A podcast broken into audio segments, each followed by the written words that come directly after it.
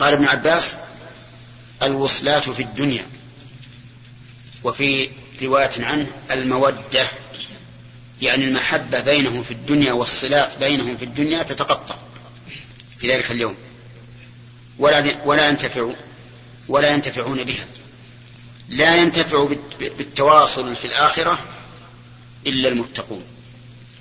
كما قال الله تعالى الأخلاء يومئذ بعضهم لبعض عدو. إلا المتقين. نعم. حدثنا إسماعيل بن أبان قال حدثنا عيسى بن يونس قال حدثنا ابن عون عن نافع عن ابن عمر رضي الله عنهما عن النبي صلى الله عليه وسلم قال يوم يقوم الناس لرب العالمين. قال يقوم أحدهم في رشحه إلى أنصاف أذنيه. حدثنا عبد العزيز بن عبد الله قال حدثني سليمان عن ثور بن زيد عن أبي الغيث عن أبي هريرة رضي الله عنه أن رسول الله صلى الله عليه وسلم قال يعرق الناس يوم القيامة حتى يذهب عرقهم في الأرض سبعين ذراعا ويلجمهم حتى يبلغ آذانهم. هذه آية من آيات الله أن يخرج العرق بهذه الكمية الكبيرة فهم يعرقون حتى يصل إلى أنصاف الأذنين وحتى يلجمهم. يعني يصل إلى أفواههم. لأن الإلجام هو مكان اللجام من الفرس وهو الفم. ولكن الرسول صلى الله عليه وسلم ذكر أعلى ما يكون. أعلى ما يكون. وإلا فمنهم من يصل العرق إلى كعبيه وإلى ركبتيه وإلى حقويه. يختلف الناس في العرق في ذلك اليوم بحسب بحسب أعمالهم. ومنهم من يظله الله في ظله يوم لا ظل إلا ظله. ولا تتعجب كيف يكون الناس في موقف واحد وبعضهم يصل العرق إلى إلى إلى أذنيه وبعضهم إلى كعبيه. لأن أحوال يوم القيامة لا تقاس بأحوال الدنيا. فهي شيء فوق التصور. وإذا كنا في الدنيا مثلا يمكن أن يقف أربعة أو خمسة أو عشرة على مدرج في الماء فالذي في أعلى الماء يصل الماء إلى إلى كعبيه واللي في أسفل الدرج ها يمكن يلجمه يغطيه. يمكن أنه يلجمه ويغطيه.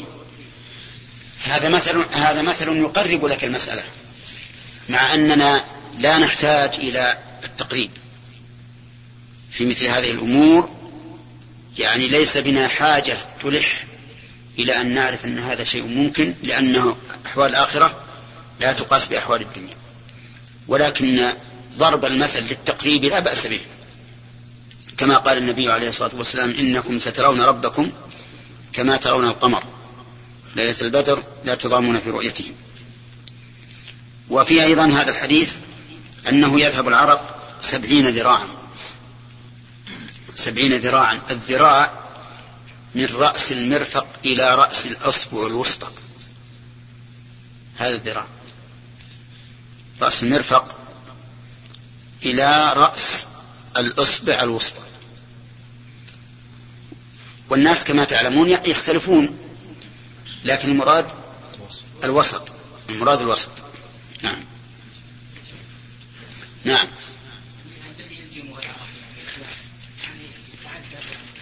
ما في شك يتأذى.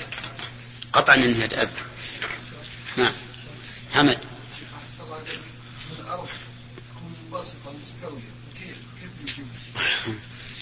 هذا اللي أنا أقول لا تقل كيف. قل سبحان الله ما أعظم قدرة الله.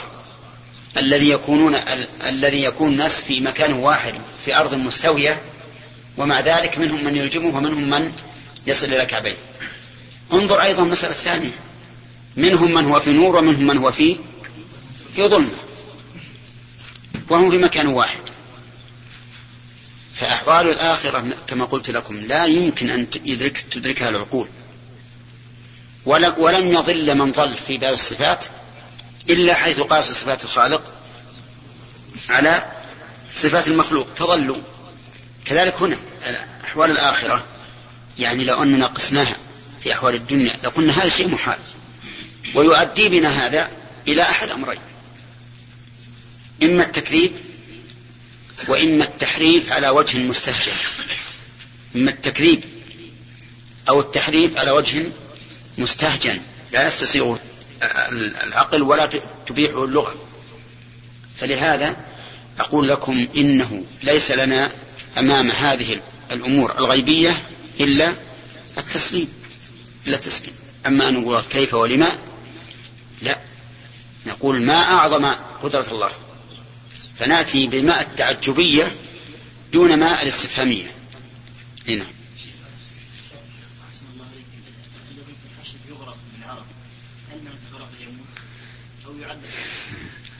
آه هذه مشكلة.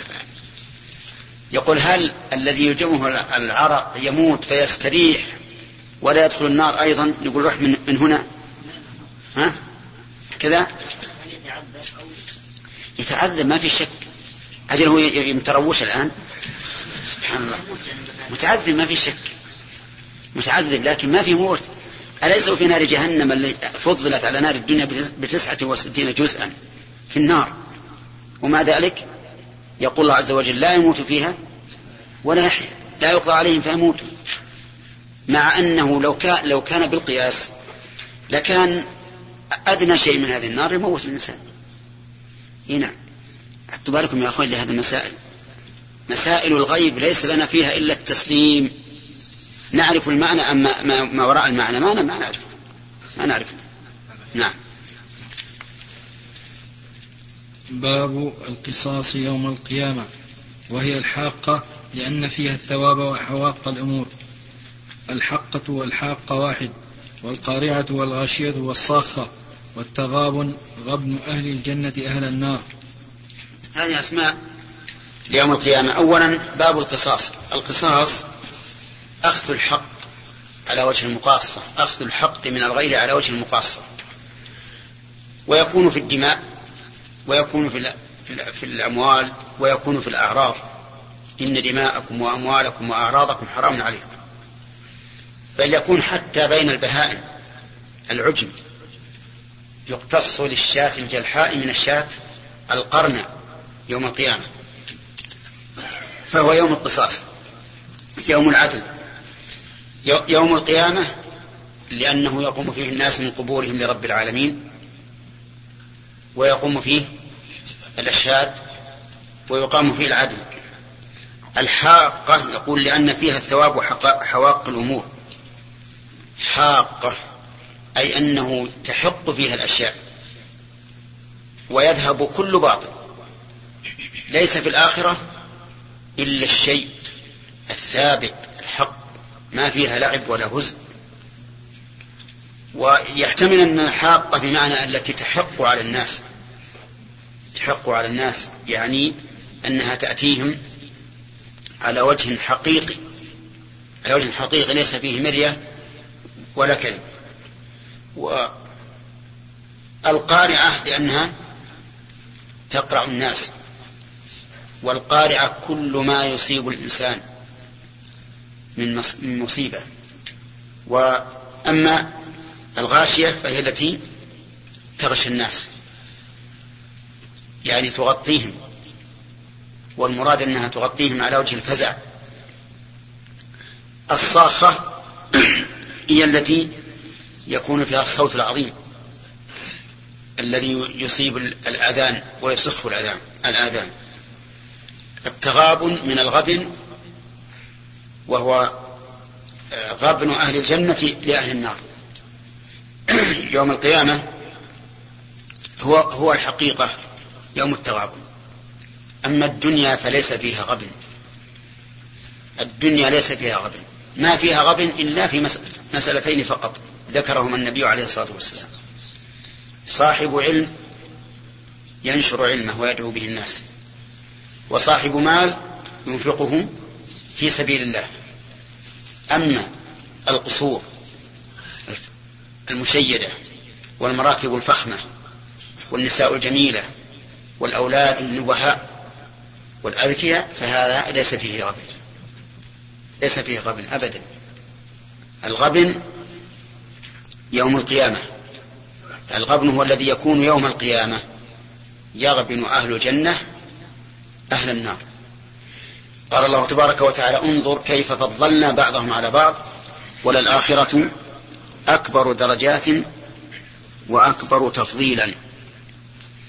نحن الآن نعرف الفرق بين رجل مترف ما عنده من أصناف الترف ما لا يحصى وشخص آخر معذب. نعرف الفرق بينهم فرق كبير. لكن في الآخرة أكبر وأعظم وللآخرة أكبر درجات وأكبر تفضيلا. أهل الغرف أهل الجنة يتراءون أصحاب الغرف مثل ما يتراءون الكوكب الدري الغابر في الأفق. يعني منازل عالية مثل ما ترى الكوكب الدري المضيء الغابر في الأفق. ترى شيئا عظيما ورفيعا هم يتراءون أصحاب الغرف كذلك أصحاب الجنة. إذن هذه الدرجات عظيمة ولهذا قالوا يا رسول الله تلك درجات الأنبياء لا ينالها غيرهم. قال لا والذي نفسي بده رجال آمنوا بالله وصدقوا المرسلين. يعني ينالون هذا هي خاصة بالأنبياء طيب شوف الصلاة شو يقول الكلمات هذه باب كيفية القصاص كالسحاق يوم القيامة وهي أي يوم القيامة الحاقة لأن فيها الثواب وحواق الأمور الحقة والحاقة بفتح الهاء الحقة الحقة والحاقة بفتح الحاء المهملة وتشديد القاف في الكل واحد في المعنى واحد في المعنى قاله الفراء في معاني القرآن وقال غيره الحاقة التي يحق وقوعها أو التي تحق فيها الأمور أي تعرف حقيقتها أو تقع حوادث الأمور من الحساب والجزاء على الإسناد المجازة على الإسناد المجازي. والقارعة من أسماء يوم القيامة أيضا لأنها تقرع القلوب بأهوالها وكذا من أسمائها الغاشية لأنها تغشى الناس بشدائدها والصاخة مأخوذة من قوله من قوله صخ فلان فلانا إذا أصمه وسميت بذلك لأن صيحة القيامة مسمعة لأمور الآخرة نعم. ومصمة عن أمور الدنيا. والتغابن. من خلص واضح أخذنا ثلاثة هنا ما قرأنا حديث. إيه، طيب طيب. حدثنا عمر بن حفص قال حدثني أبي قال حدثنا الأعمش قال حدثني شقيق قال سمعت عبد الله رضي الله عنه قال النبي صلى الله عليه وسلم أول ما يقضى بين الناس في الدماء. نعم. أول ما يقضى بين الناس في الدماء وذلك لأن الدماء هي أعظم العدوان. قتل النفس هي أعظم ما يكون أعظم من الزنا يعني من الاعتداء على العرض. وإن كان الزنا أعظم من القتل من جهة أخرى. فمثلا القتل يثبت بشهادة رجلين. والزنا لا يثبت إلا بأربعة. كذلك القذف بالزنا موجب للحد. يعني لو قلت لشخص يا زاني فإما أن تقيم بينة أو يقر المقذوف أو تجلد ثمانين جلدة. ولو قذفت إنسانا بالقتل قلت أنت قاتل فإنك لا تحد فكل واحد منهما أعظم من وجه لكن الحكمة في أنه لا بد في شهادة الزنا من أربعة رجال حفاظا على الأعراض وتدنيسها. وكذلك الحكمة من كون القاذف بالزنا يجلد والقاذف بالقتل وشبهه وغيره من المعاصي لا يجلد لأن هذا يفسد السمعة والسلوك بين الناس. يعني أن الذي يرمى بالزنا بخلاف الذي يرمى بالقتل. لكن أول ما يقضى بين الناس بالدماء.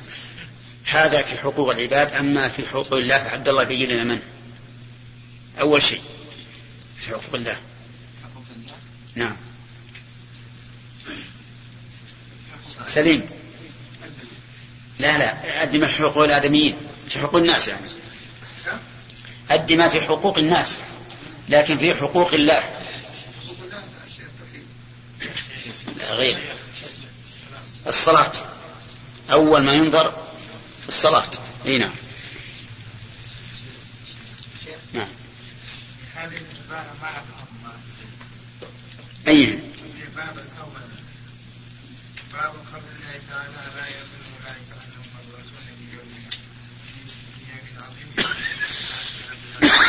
قال ابن عباس وتقطعت الأسباب وقال الصلاة في الدنيا قال القول لابن عباس فهذا القول لابن عباس. إيش؟ هذا قال وتقطعت الأسباب هذا قول الله تبارك وتعالى. إيه قال الوصلات في الدنيا يعني يفسره ابن عباس. قال ابن عباس في تفسير الأسباب الوصلات في الدنيا. ما يحتاج إلى قال مرة ثانية. كيف؟ مرة ثانية قال. وقال ابن عباس.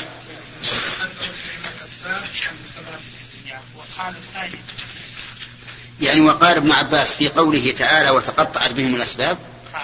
أي إعادة العامل. إعادة العامل عندهم في البلاغة. إذا طال الكلام إذا طال الكلام أو خيف اللبس فهو يعاد العامل. فهنا أعاد العامل مرة ثانية بس. هذه. نعم. المقدور. إذا عفى عن القادم يقام عليه حد أو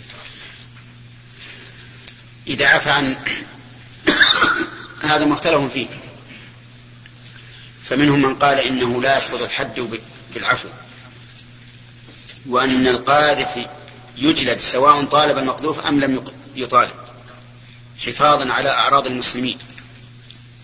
ومنهم من قال أنه حق للآدمي فلا يجلد القاذف إلا بطلب من المقذوف. الأخير هو المشهور من مذهب الإمام أحمد والأول قال به ابن حزم وجماعة من العلماء.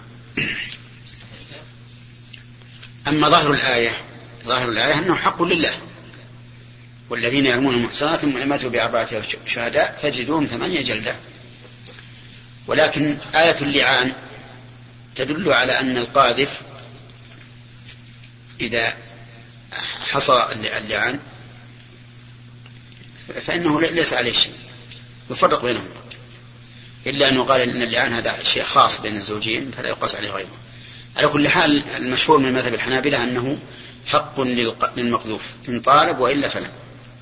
نعم. محمد. إذا قال قائل يا شيخ يعني أنا أعمل وأخلص وغيري لا يعمل ومع ذلك هو الذي يأخذ من المكافأة وأنا أظهر حقي فهل آثم إذا لم أخلص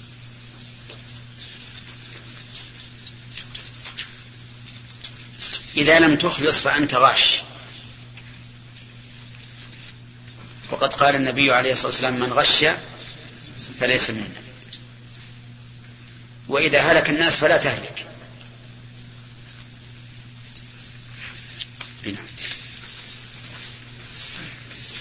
حدثنا إسماعيل قال حدثني مالك عن سعيد المقبوري عن أبي هريرة أن رسول الله صلى الله عليه وسلم قال من كانت عنده مظلمة لأخيه فليتحل فليتحلله منها فإنه ليس تم دينار ولا درهم. من قبل أن يؤخذ لأخيه من حسناته فإن لم يكن له حسنات أخذ من سيئات أخيه فطرحت عليه. نعم. أو المظلمة يعم المظلمة في الدم في المال في العرض. والتحلل يكون بأحد أمرين. إما أن يبيحه المظلوم ويسقط حقه وإما أن يرد عليه مظلمته يردها عليه. فمثلا لو أن شخصا سرق من إنسان دراهم ثم من الله عليه وتاب فلا بد أن يؤدي الدراهم إلى صاحبها إلى صاحبها. ولكن هل يقول هذه دراهم سرقتها منك وأنا تائب؟ أو يقول هذه دراهم في ذمتي لك. أو يرسلها في مع شخص ثقة يوصلها إليه ولا يبين نفسه. نعم. ولا شك أن الصراحة أن يقول والله أنا آه، سرقتها وقد تبت. هذه الصراحة. وذاك ربما يقول ما دمت تبت وجئت معتذرا فهي لك. ربما يقول هكذا نعم. نعم. ربما. وربما يسجن ويقول أنت سرقت أكثر من هذا. أنت سرقت أكثر من هذا. نعم. كل هذا محتمل. ولكن إذا خاف الإنسان من تعذيب أو سجن وأرسلها مع ثقة أو مثل الورق أرسلها في في البريد مثلا فنرجو أن نكون تبرأ ذمته بهذا. نرجو أن تكون ذمته تبرأ بهذا الشيء لأن الحق وصل إلى صاحبه. ولكن أحيانا ينسى المظلوم ينساه. فماذا يصنع؟ نقول تصدق به عنه. تصدق به عنه. يعني تصدق به عن هذا الشخص المظلوم. وتبرأ ذمتك. ثم إن جاء يوم من الدهر أو وجدته يوم من الدهر فخيره قل له إن في ذمتي لك دراهم ولكنني عجزت عن الوصول إليك وتصدقت بها عنك. فإن أمضيتها فهي لك وإن لم تمضها فهي لي وهذا عوضها. طيب وإذا كان كافرا إذا كان كافرا يعني أنه سرق من كافر في شركة والكافر راح ولا يدري ولا يدري المحل هل يتصدق بها عنه؟ ها؟ طيب خلص عليه من المهلة قد يقول قائل يتصدق بها عنه لأنه ربما يسلم فتنفعه الصدقة وقد يعارض هذا بأن الأصل بقاؤه على الكفر والمستقبل لا نعلمه وحينئذ نتصدق بها بغير النية أن تكون لصاحبها أو نعطيها الحاكم الشرعي أو مأمور بيت المال إن كان هناك مأمور ونسلم منها هنا. تصدق ويسوي أفعال حسنة في حال ما ينفع. وإذا يسلم ما يرجع عليه الأفعال التي إيه. نعم. كيف يصدق يرجع نعم. قال النبي عليه الصلاة والسلام لعمر بن العاص أسلمت على ما أسلفت من خير. أسلمت على ما أسلفت من خير. وسأله رجل عن أبيه كان في في الجاهلية يطعم ويقري الضيف ويفعل أفعال خير هل ينفعه؟ فقال النبي عليه الصلاة والسلام لو أسلم لنفعه ذلك. وهذا يدل على أن الله سبحانه وتعالى ينفع الكافر في الحسنات التي يفعلها في حال في حال كفره إذا أسلم. إذا أسلم. نعم يعني الأمور اللي بينه وبين الادميين يعني الأمور يعني الماليه ممكن يتخلص منها أما طيب الأمور الدموية. أي نعم. لو قتل مثلا قتيلا كيف يتخلص منها؟ نعم. سبحان الله. لو قتل قتيلا يتخلص منه. لا يستحل يعني ما يستحل. لا ما هو مستحيل مات القتيل. لكن يذهب إلى أهله. يذهب إلى أهله. ويقول لهم إني أنا الذي قتلت فلانا. وها هي رقبتي لكم. إن شئتم فاقتلوا وإن شئتم فخذوا الدية. أو ما يصلح. ها؟ هذا هذا شيء ثاني. الكلام على أنه يجب عليه إذا تاب أن يسلم نفسه. وهذه وقعت على يده. إنسان قاتل شخص عمدا عدوانا. ومضت السنوات وتاب الرجل وتاب الله عليه. يسأل قلنا لابد تعلم الورثة ما تصح التوبة إلا إذا بلغت الورثة. وفعلا بلغ الورثة. قال لهم أنا اللي قاتل؟ والآن هذه رقبتي؟ أو تريدون دية؟ أو تعفو؟ الأمر إليكم. فقالوا نأخذ الدية. نأخذ الدية. وسلم. أي نعم. فالحاصل إن بقى حق المقتول عموم قوله تعالى ولا يقتلون النفس التي حرم الله إلا بالحق ولا يزنون وما يفعل ذلك يلقى أثاما يضاعف له العذاب يوم القيامة ويخفي به مهانا إلا من تاب. عموم الآية تدل على أنه أن الله يتحمل حق المقتول. يتحمله ولا يبقى على القاتل شيء ما دام تاب. نعم. أي نعم. أخذنا ثلاثة. نعم. لو رجعت المال لصاحبه قد يكون بعض الناس يتكلم بمن ارجع المال لصاحبه إيش؟ يتكلم الشخص أو الشخص اللي اخذ المال في مجالس نعم. فلان فلان اخذ المال وسوى كذا سرق منه جابه لي. ما- كما قلت إذا كان يخشى من شر يستطيع أنه بواسطة إنسان ثقة. نعم. وإلا فيه مشكلة حقيقة. يعني بعض الناس ربما يكون أكثر. كما يذكر عن شخص عن رجلين من اللصوص رجلين من اللصوص. تقدم أحدهما لما في, العراق. رأي رجلا من اليهود. في العراق قبل مسألة فلسطين. واليهود أصحاب مال. أصحاب مال. فتقدم أحدهما وألقى بوكا بوك حق الدراهم. فيه دينار. فيه دينار. وصاحبه اللص وراء اليهودي يمشي وراءه. فلما سقط ال- البوك أخذ به اليهودي وقال يا فلان سقط منك هذا البوك قال له تمام عليك هذا وفاء منك. انك انك أخبرتني ولم تاخذه قال لا وش أخذ؟ فتحه. قال هذا ما فيه إلا دينار لكن بوكي فيه عشرة دنانير. قال. هذا هذا اخذته من الأرض وناديتك. قال لا فيه عشرة. أخذت يعني تسعة. قال. من يشهد لك؟ قال يشهد لها الرجال. زميله اللي وراء اليهود اللي يمشي وراء اليهود. نعم.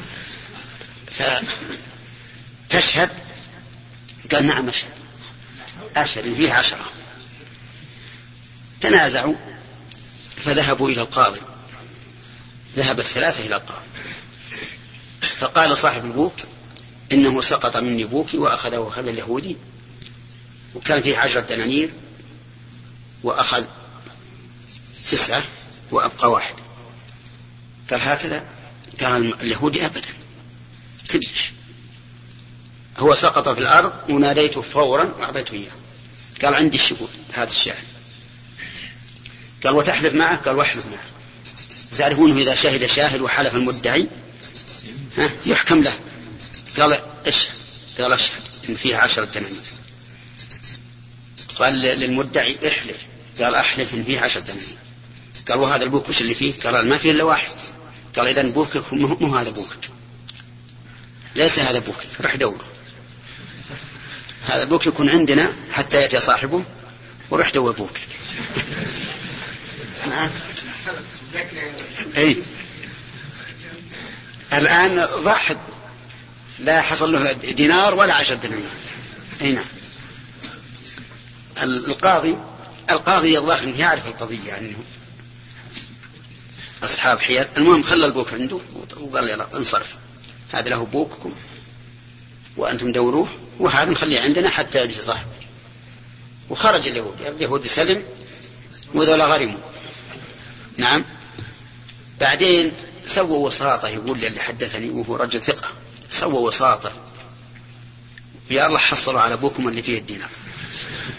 هنا فأقول يعني بعض الناس ربما لو جئت تائبا يتهمك. يتهمك. ما تدري. طيب بقينا بقينا أخذنا الآن القصاص. بالنفس والأموال. بقينا في العرض. العرض. إذا إنسان انتهك عرض أخيه. فقد اختلف العلماء رحمهم الله. هل يجب أن تذهب إليه وتتحلله؟ أو يكفي أن تستغفر له؟ كما يروى عن النبي عليه الصلاة والسلام أنه قال كفارة من اغتبته أن تستغفر له. فمنهم من قال لا بد أن تذهب إليه وتستحله سواء علم باغتيابه أم لم يعلم. ولا يكفي الاستغفار. ومنهم من قال يكفي الاستغفار. ومنهم من فصل وقال إن علم بالغيبة فلا بد من الذهاب إليه واستحلاله. وإن لم يعلم كفى الاستغفار. وهذا القول قول وسط وهو الصحيح. الصحيح وهذا نعم. أخذنا ثلاث. إيش؟ ها.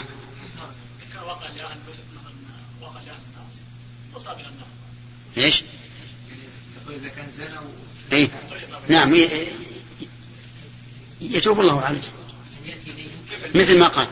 لا ابدا ولا شيء. ولا شيء. ظاهر الآية ولا يزنون ومن يفعل ذلك يلقى أثاما إلى آخره أنه لا لا حاجة إلى الاستحلال ولا شك أنه إذا كان عن عن اختيار من المزني بها أنها ليس لها حق أنها تستحل. لكن الكلام إذا كانت مكرهة فهل يجب عليه تحقيقا لتوبته أن يستحلها؟ أو لا؟ ظاهر الآية العموم أنه يكفي التوبة. نعم. حدثنا الصوت بن محمد قال حدثنا يزيد بن زريع ونزعنا ما في صدورهم من غل. قال حدثنا سعيد عن قتادة عن أبي المتوكل الناجي أن أبا سعيد الخدري رضي الله عنه قال قال رسول الله صلى الله عليه وسلم يخلص المؤمنون من النار. فيحبسون على قنطرة بين الجنة والنار فيقص لبعضهم من بعض. مظالم كانت بين يقتص نسخة نعم. كانت بينهم في الدنيا حتى إذا هذبوا ونقوا. ونقوا. ونقفوا أذن لهم في دخول الجنة. والذي نفس محمد بيده لأحدهم أهدى بمنزله في الجنة منه بمنزله كان في الدنيا. الله أكبر. هذا هذا القصاص. لكن هذا القصاص يشكل عليه أن هناك قصاصا سابقا. أن هناك قصاصا سابقا قبل العبور على الصراط. وذلك أن المؤمنين يخلصون من النار بعبورهم على الصراط. وينجون منها. ثم يوقفون على قنطرة كما قال بين الجنة والنار. والقنطرة الجسر. على قنطرة فيقتص لبعضهم من بعض. هل هذا القصاص تكرار للأول؟ أو يقال أن المراد بالقصاص هنا تنقية قلوبهم من الغل حتى يدخلوا الجنة وليس في قلوب أحدهم غل على أحد.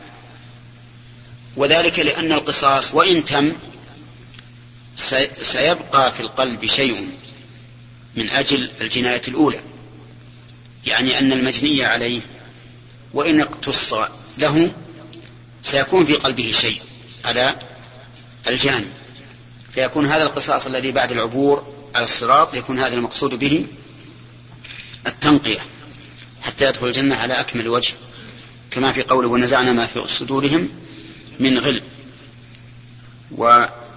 وأما بقية الحديث أن الواحد منهم أهدى بمنزله في الجنة بمنزله الذي كان في الدنيا فهذا من آيات الله وليس بغريب. هذا الصبي يولد ويهتدي إلى الثدي بدون أن يدله عليه أحد. فكذلك الإنسان في الجنة إذا دخل الجنة نسأل الله أن يجعلنا وإياكم منهم يهتدي إلى منزله بدون دلالة. والله أعلم.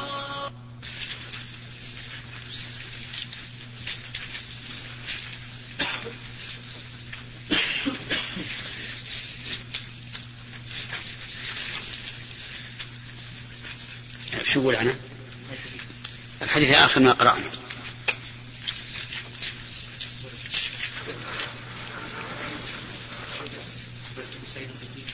نعم. آخر ما قرأنا. اي نعم. الصناعي ولا الفتح يقول فيقتص لبعضهم من بعض. نعم.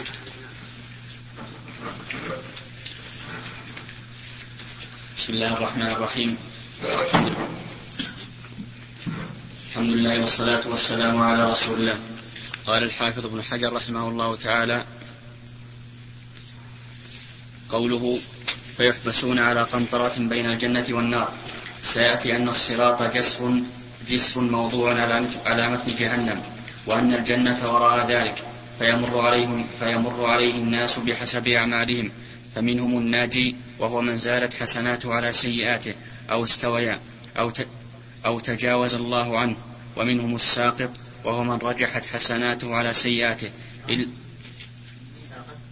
ومنهم الساقط وهو من رجحت سيئاته على حسناته إلا من تجاوز الله عنه فالساقط من الموحدين يعذب ما شاء الله ثم يخرج بالشفاعة وغيرها. والناجي قد, قد يكون عليه تبعات وله حسنات توازيها أو تزيد عليها فيؤخذ من حسناته ما يعدل تبعاته فيخلص منها. واختلف في القنطرة المذكورة فقيل هي من تتمة الصراط وهي طرفه الذي يلي الجنة وقيل إنهما صراطان. وبهذا الثاني جزم القرطبي وسيأتي صفة الصراط في الكلام على الحديث الذي في باب الصراط في باب الصراط في باب الصراط جسر جهنم في باب الصراط جسر جهنم في أواخر كتاب الرقاق قوله فيقتص. قوله فيقتص لبعضهم من بعض بضم أوله على البناء للمجهول الأكثر وفي رواية الكشميهني بفتح أوله. فتكون اللام على هذه الرواية الزائدة أو الفاعل محذوف وهو الله أو من أقامه في ذلك. وفي رواية شيبان فيقتص بعض فيقتص بعضهم من بعض. فيقتص بعضهم من بعض. قوله حتى إذا هذبوا ونقوا بضم الهاء وبضم النون وهما بمعنى التمييز والتخليص من التبعات. قوله أذن لهم في دخول الجنة فوالذي نفس محمد بيده هذا ظاهره أنه مرفوع كله. وكذا في سائر الروايات إلا في رواية عفان عند الطبري فإنه جعل هذا من كلام قتادة. فقال بعد قولي في دخول الجنة قال وقال قتادة والذي نفسي بيده لا أحدهم أهدى إلى آخره. وفي رواية شعيب بن إسحاق بعد قولي في دخول الجنة قال فوالذي نفسي بيده إلى آخره. فأبهم القائل فعلى رواية عفان يكون هو قتادة وعلى رواية غيره يكون هو النبي صلى الله عليه وسلم. وزاد محمد بن, من ابن, ابن المنهال عند الاسم يعني كون الراوي يرفع الحديث أحيانا ويقفه أحيانا لا يعد هذا اضطرابا في النقل ولا ضعفا في الحديث. وذلك لأن الراوي إذا تأكد الحديث قد يقوله من عند نفسه. كما لو قلت لك مثلا من عمل عملا صالحا مرائيا بذلك فإنه يحبط عمله إنما الأعمال بالنيات وإنما لكل امرئ ما نوى. مع أني ربما أسوق الحديث هذا مسندا إلى الرسول صلى الله عليه وسلم مرفوعا. فيكون قول الأول غير معارض لإسنادي للحديث. فكون قتادة أحيانا يذكره من عند نفسه وأحيانا يذكره في الحديث المرفوع لا يؤثر هذا. أي نعم. لا ما بعد. نعم. خلاص؟ خلاص الله المقصود نعم. على كل حال سبق لنا في الدرس الماضي أن هذا الاختصاص اختصاص يراد به التهذيب والتنقية وإزالة ما في القلوب مما بقي من الإحباط والضغائن. وأما الاقتصاص الذي هو المجازات فإنه يسبق العبور على الصراط. أما هذه القنطرة هل هي مستقلة أو هي طرف الصراط؟ الله أعلم. لكن ظاهر التنكير في قوله على قنطرة أنها قنطرة خاصة. وإذا نظرنا إلى المعنى المعقول فإن نقول هذه القنطرة على أي شيء. فالذي يرجحه العقل أنها طرف طرف الصراط. يكون ممتدا متجاوزا لمحاذاة النار فيوقفون عند طرفه. نعم ما ما قرأنا اليوم؟ نعم. أخذناه لا أخذناه ها؟ نعم. قال البخاري رحمه الله تعالى باب من نوقش الحساب عذب. حدثنا عبيد الله بن موسى عن عثمان بن الأسود عن ابن أبي مليكة عن عائشة رضي الله عنها عن النبي صلى الله عليه وسلم قال من نوقش الحساب عذب. قالت قلت أليس يقول الله تعالى فسوف يحاسب حسابا يسيرا قال ذلك العرض.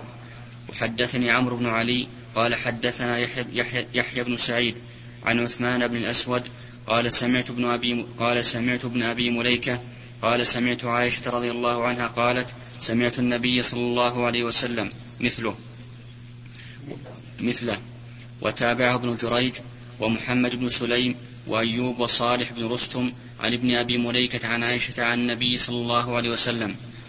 وحدثنا إسحاق بن منصور قال حدثنا روح بن عبادة قال حدثنا حاتم قال حدثنا حاتم ابن أبي صغيرة قال حدثنا عبد الله بن أبي مليكة قال حدثني القاسم بن محمد قال حدثتني عائشة رضي الله عنها أن عائشة.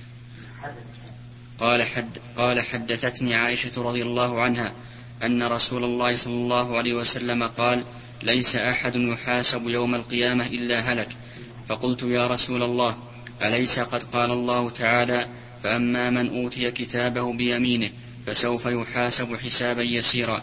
فقال رسول الله صلى الله عليه وسلم إنما ذلك العرض وليس أحد يناقش الحساب يوم القيامة إلا عذب. هذا الحديث في طرقه يدل على إثبات الحساب وأن الله سبحانه وتعالى يحاسب الخلائق. لكن الحساب نوعان. لكن الحساب نوعان حساب مناقشة وحساب عرض. فحساب العرض أن يقال ألم تعلم ألم تعمل كذا في يوم كذا ألم تعمل كذا في يوم كذا حتى يقر بذنوبه ثم يقول الله له إني قد سترتها عليك في الدنيا وأنا أغفرها لك اليوم. هذا الحساب عرض يعرض عليه عمله فقط ولكن الله تعالى يعفو عنه وهذا هو الحساب اليسير. أما الثاني النوع الثاني فهو حساب المناقشة أن يناقش الإنسان. ولا شك أن الإنسان إذا نوقش فسوف يعذب قطعا لأنك لو أردت أن تقابل نعمة من نعم الله عز وجل عليك بجميع أعمالك الصالحة لرجحت هذه النعمة. وبقيت مطالبا وبقيت مطالبا لأن المناقشة أن, أن الإنسان يحاسب لك وعليك.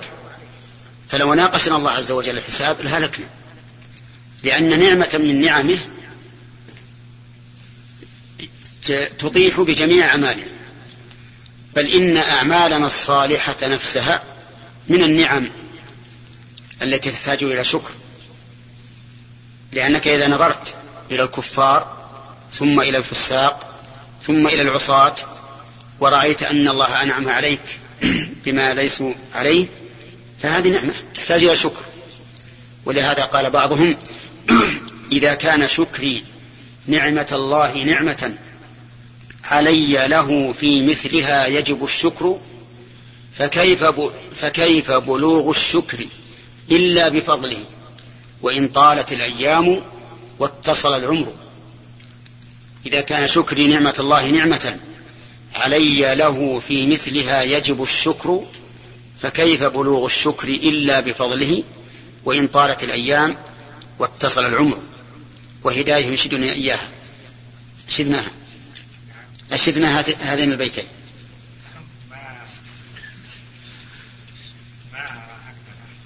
أبد؟ طيب ما حفظهما. إذا كان أعيد الثالثة. إذا كان شكري نعمة الله نعمة علي له في مثلها يجب الشكر. فكيف بلوغ الشكر إلا بفضله؟ وإن طالت الأيام واتصل العمر. طيب. له.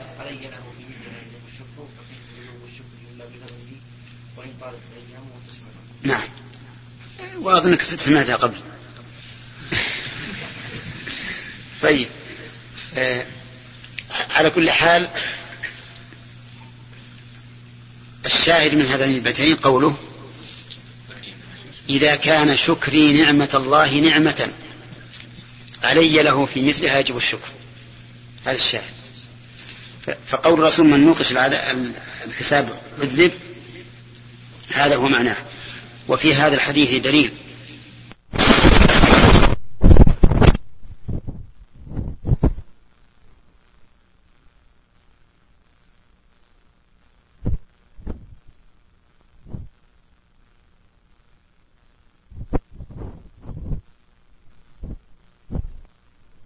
صلى الله عليه وسلم يناقشه الصحابة فيما يشكل عليه من كتاب الله.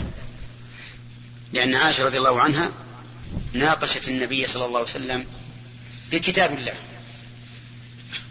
فأما من أوتي كتابه بيمينه فسوف يحاسب حسابا يسيرا. أخي الكريم تود مؤسسة الاستقامة الإسلامية للإنتاج والتوزيع في عنيزة